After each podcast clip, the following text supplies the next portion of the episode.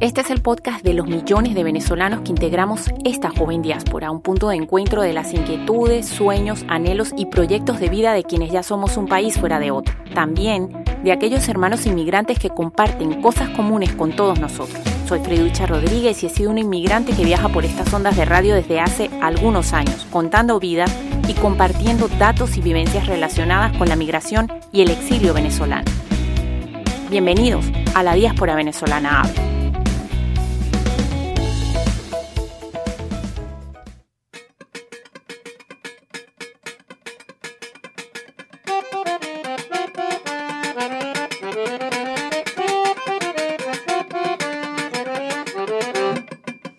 Bueno, y este tema que está sonando es parte de lo que fue el Tiny Desk de Jorge Glem, uno de nuestros más reconocidos cuatristas e integrante de la agrupación C cuatro Trio, y el acordeonista estadounidense Sam Reider en su primer disco Brooklyn Cumaná, que tenemos que decir y abrir esta sección de noticias precisamente con su nominación a los Latin Grammy dos mil veintitrés, el álbum que surgió de la amistad entre uno de nuestros mejores cuatristas, como lo he dicho, como lo es Jorge Glem, y este talentosísimo acordeonista norteamericano, como lo es Sam Reider, compite en el renglón de Mejor Álbum Instrumental. En este proyecto transmitido en formato Tiny Desk de miniconcierto por el canal N P R de Estados Unidos, vimos a Jorge cantar y a Sam Reider, además de mostrar un gran, una gran destreza con su instrumento, como lo es el acordeón, presentar al dueto entre sus interlocutores, porque Jorge no, aún no es muy diestro con el inglés. Yo quiero que crucemos los dedos para que este premio sea una realidad. También están nominados Lasso a la Mejor Canción Pop Rock, Grabación del Año, Canción del Año y Mejor Canción Pop Rock, como dijimos, por Ojos Marrones. Danny Ocean junto a Alejandro Sanz está nominado en la categoría de Grabación del Año por Correcaminos. Joaquina, la hija, entendemos, de la presentadora Camila Canaval, se encuentra nominada en las categorías de Mejor Nuevo Artista y Mejor Álbum de un Cantautor a Capela, al Mejor Álbum de Música Urbana Éxtasis a Capela, por Éxtasis a Capela, y Mejor Canción de Rap Hip Hop por Paganá.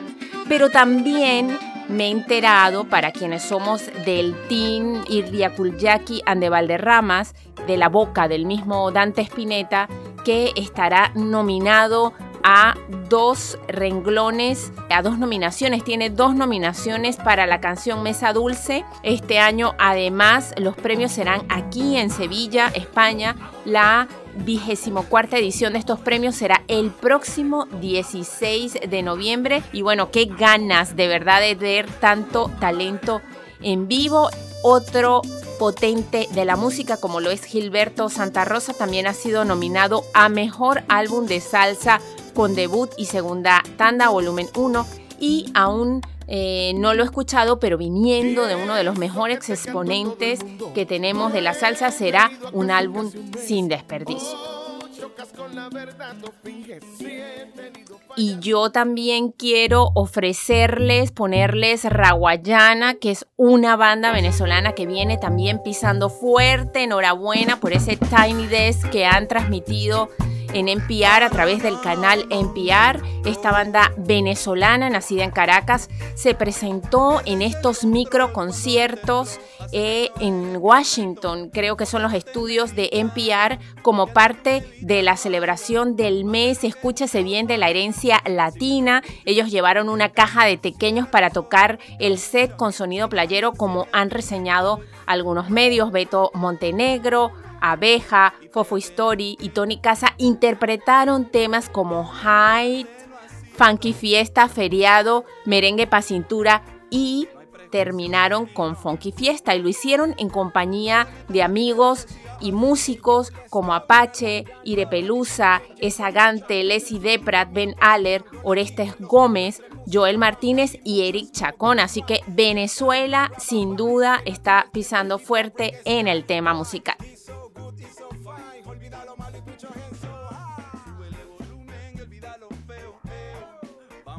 Bueno, y siguiendo con las informaciones, el Observatorio Vasco para la Inmigración, como es Ikuspegi, nos invita el próximo mes de noviembre a las decimotercera jornada sobre juventud migrante. Los jóvenes, por supuesto que son fundamentales en el desarrollo de un país y por supuesto este programa, al igual que el Observatorio Vasco para la Inmigración, quiere tomarlos en cuenta. Ikuspegi, como se le conoce, o Ikuspegi, como se le conoce en euskera, ha organizado este año unas jornadas sobre inmigración e integración en el País Vasco sobre, como dijimos, la juventud migrante. Estas jornadas En esta jornada se abordarán temas como las generaciones globales ante sus circunstancias. También el observatorio ha preparado o está preparando una panorámica de la juventud migrante en cifras y habrán, escúchese bien, varias mesas redondas entre ellas para tratar temas como los desafíos y oportunidades que tiene la juventud migrante y su participación en la convivencia y en los destinos de esta sociedad, de la sociedad vasca.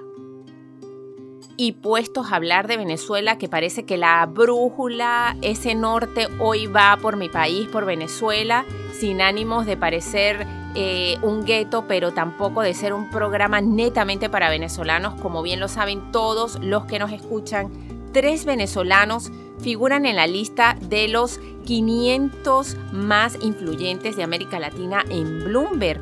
Lorenzo Mendoza, presidente de Empresas Polar, Alfredo Cohen, presidente de la constructora Sambil, y Juan Carlos Escotet, presidente del Banco Banesco, integran la lista de las quinientas personas más influyentes de América Latina del dos mil veintitrés que realizó la plataforma Bloomberg en línea. La lista, tenemos que decir, que toma en cuenta eh, que estas personas son personas muy eh, brillantes en los negocios, la economía y las finanzas en la región, pero también porque crean ideas innovadoras en distintas áreas. Esta plataforma ha dicho que no buscan, escúchese bien, hacer un ranking, sino un listado confeccionado por el comité editorial para poner en valor y difundir a este medio millar de latinos que están transformando el mundo.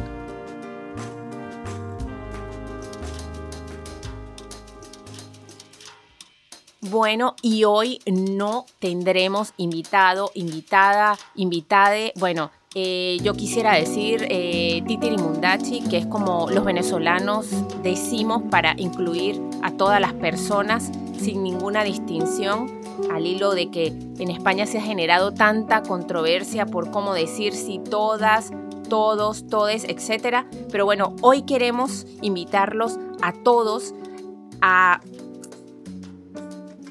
Pero bueno, hoy queremos invitarles y abrir esa senda para el próximo programa, para nuestro próximo invitado, y mejor dicho, invitada que tendremos la semana entrante, asistir a una conversación con una experta en lo que tiene que ver con el tema de la abundancia, un tema que nos preocupa eh, capitalmente a muchos de nosotros, el cómo llegar a fin de mes, el cómo siendo inmigrante tienes que mandar dinero a Venezuela, pero tienes tus gastos aquí, tus gastos propios, los de tu pareja, hay que llegar a fin de mes, como bien lo he dicho en otras ocasiones, como inmigrantes, y lo hablaba con esta experta que es María Carmen Martínez Tomás.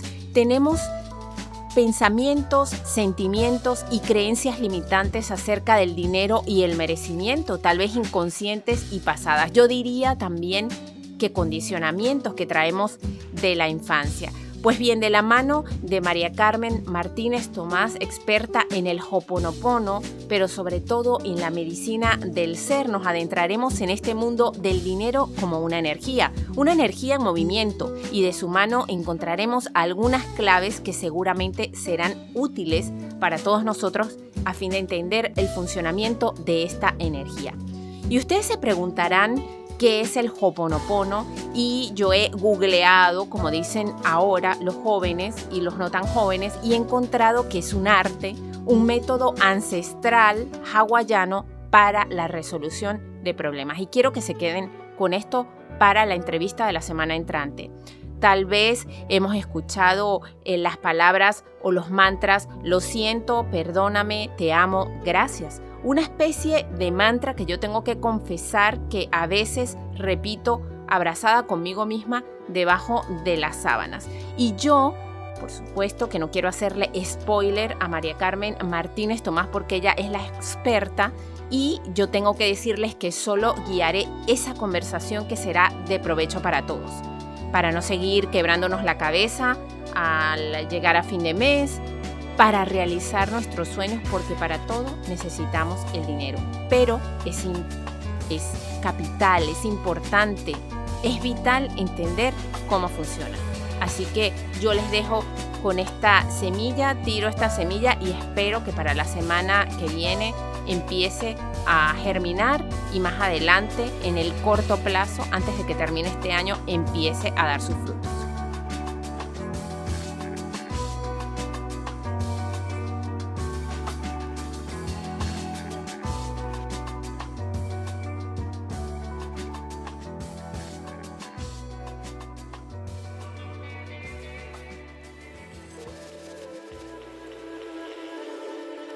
Y en el buzón de la esperanza, yo quiero compartir con ustedes algunas de las palabras de nuestra aclamada actriz mexicana Cecilia Suárez. Digo nuestra porque somos hermanos latinoamericanos, quien ha levantado su voz por la violencia contra las mujeres en la sede de las Naciones Unidas. Recordemos que estamos en el marco de la Asamblea General de este organismo mundial, que de alguna manera promueve los derechos humanos o tiene entre sus fines promover los derechos humanos, en este caso de las mujeres y las niñas de todo el mundo, independientemente de su raza, credo, condición económica, filiación política, posición social. Así que ella, conocida, eh, Cecilia Suárez, conocida por la serie de Netflix que nos sacó risas y lágrimas, La Casa de las Flores, ha recordado que casi noventa mil mujeres fueron asesinadas en el año dos mil diecisiete y ha señalado que cree que llegará el día en que las palabras mismas transformen y compriman mientras las mujeres del mundo emitamos un grito imperecedero que abarque el universo conocido con un basta ya ni una más. Bueno, esta actriz renombrada en México y fuera de sus fronteras preguntaba en los micrófonos de Naciones Unidas en voz alta qué se odia de nosotras las mujeres. Ella preguntaba que si era la sumisión, la rebeldía, la resistencia. ¿A quién se odia de nosotras? También preguntaba a la madre, a la amiga, a la hermana, a la esposa, al amante o simplemente a cualquier mujer. ¿Por qué se nos odia? El odio, como reseña en la Organización de las Naciones Unidas, no debería ser una opción. Los gobiernos, las empresas, la sociedad civil y las personas debemos comprometernos para acabar con la desigualdad entre hombres y mujeres y cumplir con los objetivos mundiales. Bueno, yo quiero hacer un inciso en este apartado del programa porque independientemente de eh, que seamos hombres o mujeres, no debería existir la violencia en ninguno de los géneros, seamos hombres o seamos mujeres, porque aunque hay feministas que me la piden, pues yo también tengo que decir que hay hombres que son maltratados, óigase bien, verbalmente, por sus compañeras. Eso también existe, pero más allá de eso, no debería existir la violencia de género.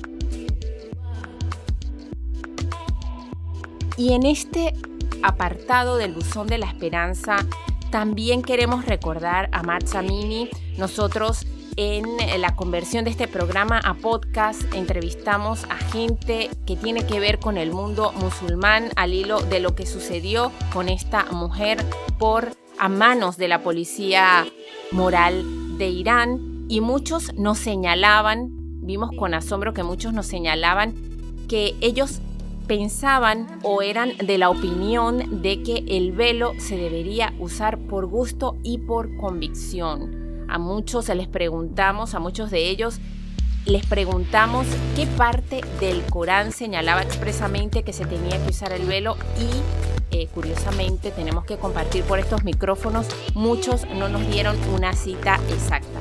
Pero bueno, nosotros les recordamos hoy, un año después de la muerte de esta mujer a manos de la policía moral de Irán, siguen las protestas en este país islámico. En los últimos doce meses, más de quinientas personas han muerto y veintidós mil han sido arrestadas por las protestas para exigir los derechos de las mujeres. Hemos visto hombres, mujeres, niños y me atrevo a decir que hasta familias protestar por lo que sucedió, por el abuso cometido por, entre comillas, el uso incorrecto del velo por esta mujer. En este tiempo las autoridades iraníes han intensificado la represión contra mujeres y niñas consideradas sospechosas, entre comillas, de no cumplir con leyes degradantes y discriminatorias. Es solo una manifestación profunda, tal como lo reseña la página Desear de la Comisión Española del Refugiado, visible de las limitaciones más profundas a las que se enfrentan. Irán se ha convertido en el segundo país que acoge a más personas refugiadas, solo por detrás de Turquía. Las mujeres y niñas refugiadas allí, la mayoría procedentes de Afganistán, viven una doble y lamentable persecución, una en el país de origen y otra en el país de acogida. Qué terrible esta situación. Yo me imagino llegar aquí huyendo de Venezuela tal y como está y encontrarme con más represión en, en este país. Para mí sería terrible. Yo mínimo caería en depresión. Así que hoy levantamos, después de un año de lucha y solidaridad con esas mujeres, hombres y familias iraníes, recordando a Mahsa Amini y a todas esas mujeres que han sido maltratadas de alguna manera y oprimidas por este poder, por la policía moral iraní. Gritamos el lema Mujer, Libertad y Vida.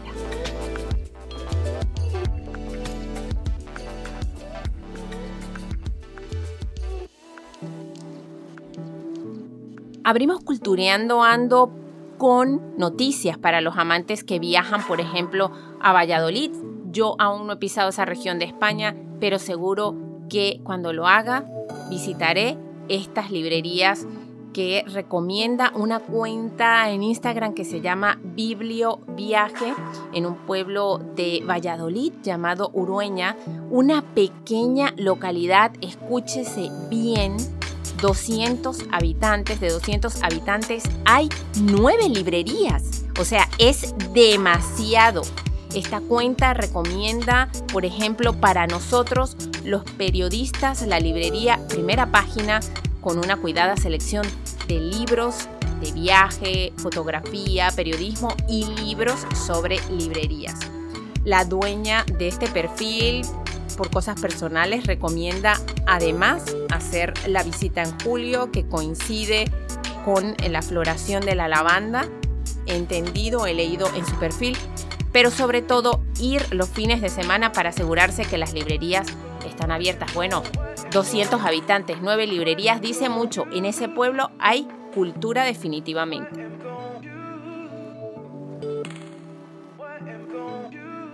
Y nosotros queremos cerrar esta sección y despedir este breve pero sustancioso programa con la venta de las entradas de Cinema al Día. Yo sé que muchos de ustedes se quedaron sin entradas en la preventa.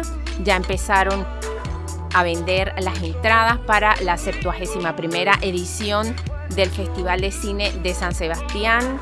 La preventa ya está agotada. Es el caso de la película de animación que abre la sección oficial, el realismo socialista, que es una película que yo quiero ver también, que tiene relación con lo que sucede en Venezuela, pero está ambientada, viene de cuando Salvador Allende y Augusto Pinochet, y No me llame ternera, que ha sido este polémico documental, esta polémica entrevista que se ha llevado a la televisión, a los cines, hecha por el periodista Jordi Évole a uno de los exintegrantes de la banda terrorista ETA. Eh, tenemos que decir que también está agotada y ha causado polémica, y hoy de camino acá a hacer el programa he visto cómo los medios locales reseñan que hasta pintadas en las vallas del festival han hecho, tildando de, bueno, de asesino a esta persona. José Luis Rebordinos, como siempre, con la seriedad que lo caracteriza, asegura que no es la primera vez. De hecho, en televisión española yo misma pude ver un recuento que han hecho del Festival de Cine de San Sebastián y las veces que se ha tocado este tema en el contexto del festival, en el marco del festival. y defiende, José Luis Rebordinos defiende, que quien la vea tendrá una opinión muy contraria a quienes piensan que él intenta blanquear a la, a la, perdón, a la ya extinta organización terrorista. Bueno, yo me tengo que despedir de ustedes. Pónganse las pilas para que compren esas entradas y degusten del mejor cine. Para mí el mejor cine está en los festivales, más que en Hollywood, con el merecido respeto que hay excelentes producciones, pero en los festivales siempre hay cine alternativo, hay cine con moraleja, hay nuevos directores, hay nuevas propuestas, hay nuevas miradas. Así que por una amiga que tengo, quien lleva eh, una plataforma que tiene que ver con esa disociación que se hace eh, de la imagen real con la de las redes, Verónica Vieites, a quien le mando un cordial saludo, me ha dicho que el mismo día de proyección de las funciones a las ocho de la mañana podemos adquirir, bien sea presencial, por supuesto, haciendo nuestra colita en la puerta del cine, o la cola virtual por internet, se me enreda la lengua, para adquirir nuestras entradas.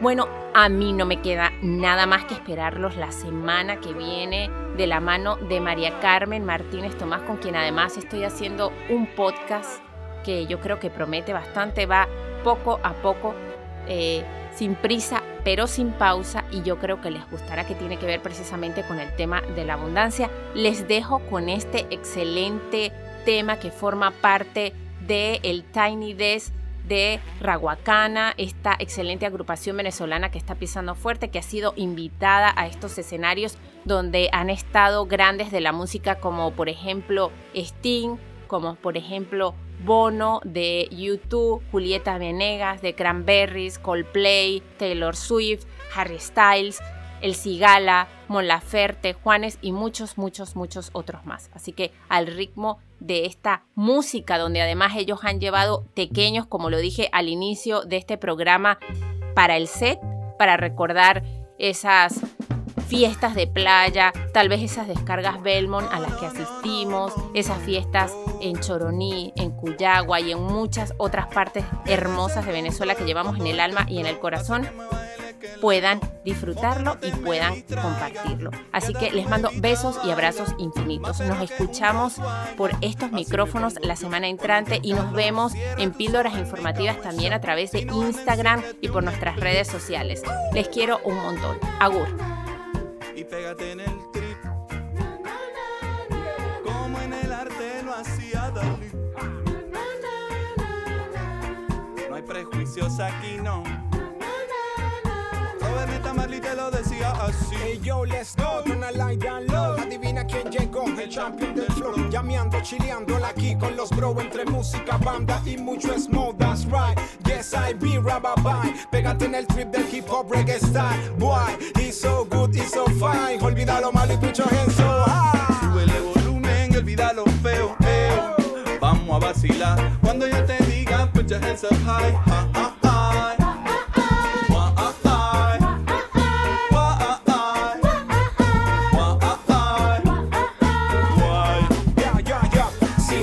Con calma, sin yo, sin prejuicio, con la misma esencia, desde el inicio, haciendo la chamba, haciendo el oficio, porque la música es nuestro vicio. Quizá después te suelto una risa, no caigas en arenas movedizas, piensa, revisa, reacciona, analiza, que pase feliz, no hace falta una visa. ¿Y qué? Y pégate en el trip, como en el arte lo hacía Dalí. No hay prejuicios aquí, no. No, no, no, no. Oh, wow. Yeah. Ponle más ganas y vacila los panas, que esto es Rawayana y las minas front. Escama más guana y prepara la tisana, que este fin de semana para la party es que van. Ponle más ganas y vacila los panas, que esto es Rawayana y las minas front. Escama más guana y prepara la tisana, que este fin de semana para la party es que van. Sube el volumen y olvida lo feo, feo. Vamos a vacilar. Cuando yo te diga, put your hands up high.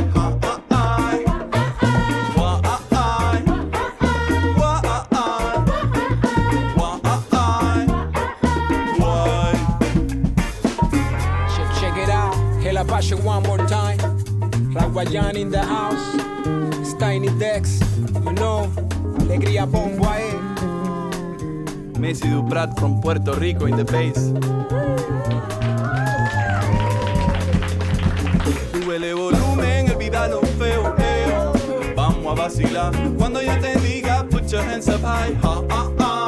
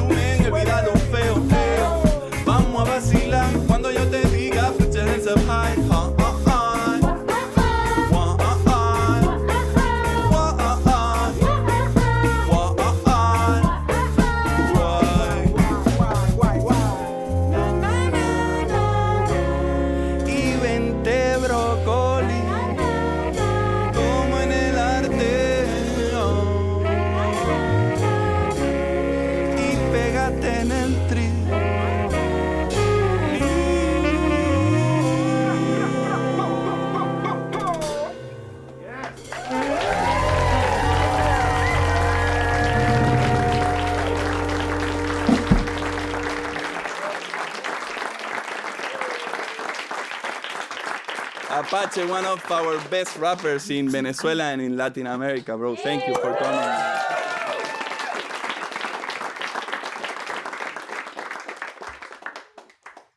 Okay, so... Suscríbete y comparte este episodio e intercambiemos experiencias en torno a este tema. Soy Freducha Rodríguez y en Instagram me encuentras como tal, pero en las demás redes como La Diáspora Venezolana Habla. La Diáspora Venezolana Habla es un podcast independiente producido en el País Vasco y creado y transmitido por esta amante de la radio desde los estudios de Donostia Cultura Radio. Deseo en nombre de La Diáspora Venezolana Habla que nos escuchemos en el próximo episodio y hagamos más viajes sonoros y reflexiones juntos. Dicho todo esto, agur y eskerrik asko. Hasta luego y muchísimas gracias en tiempos de exilio y migración.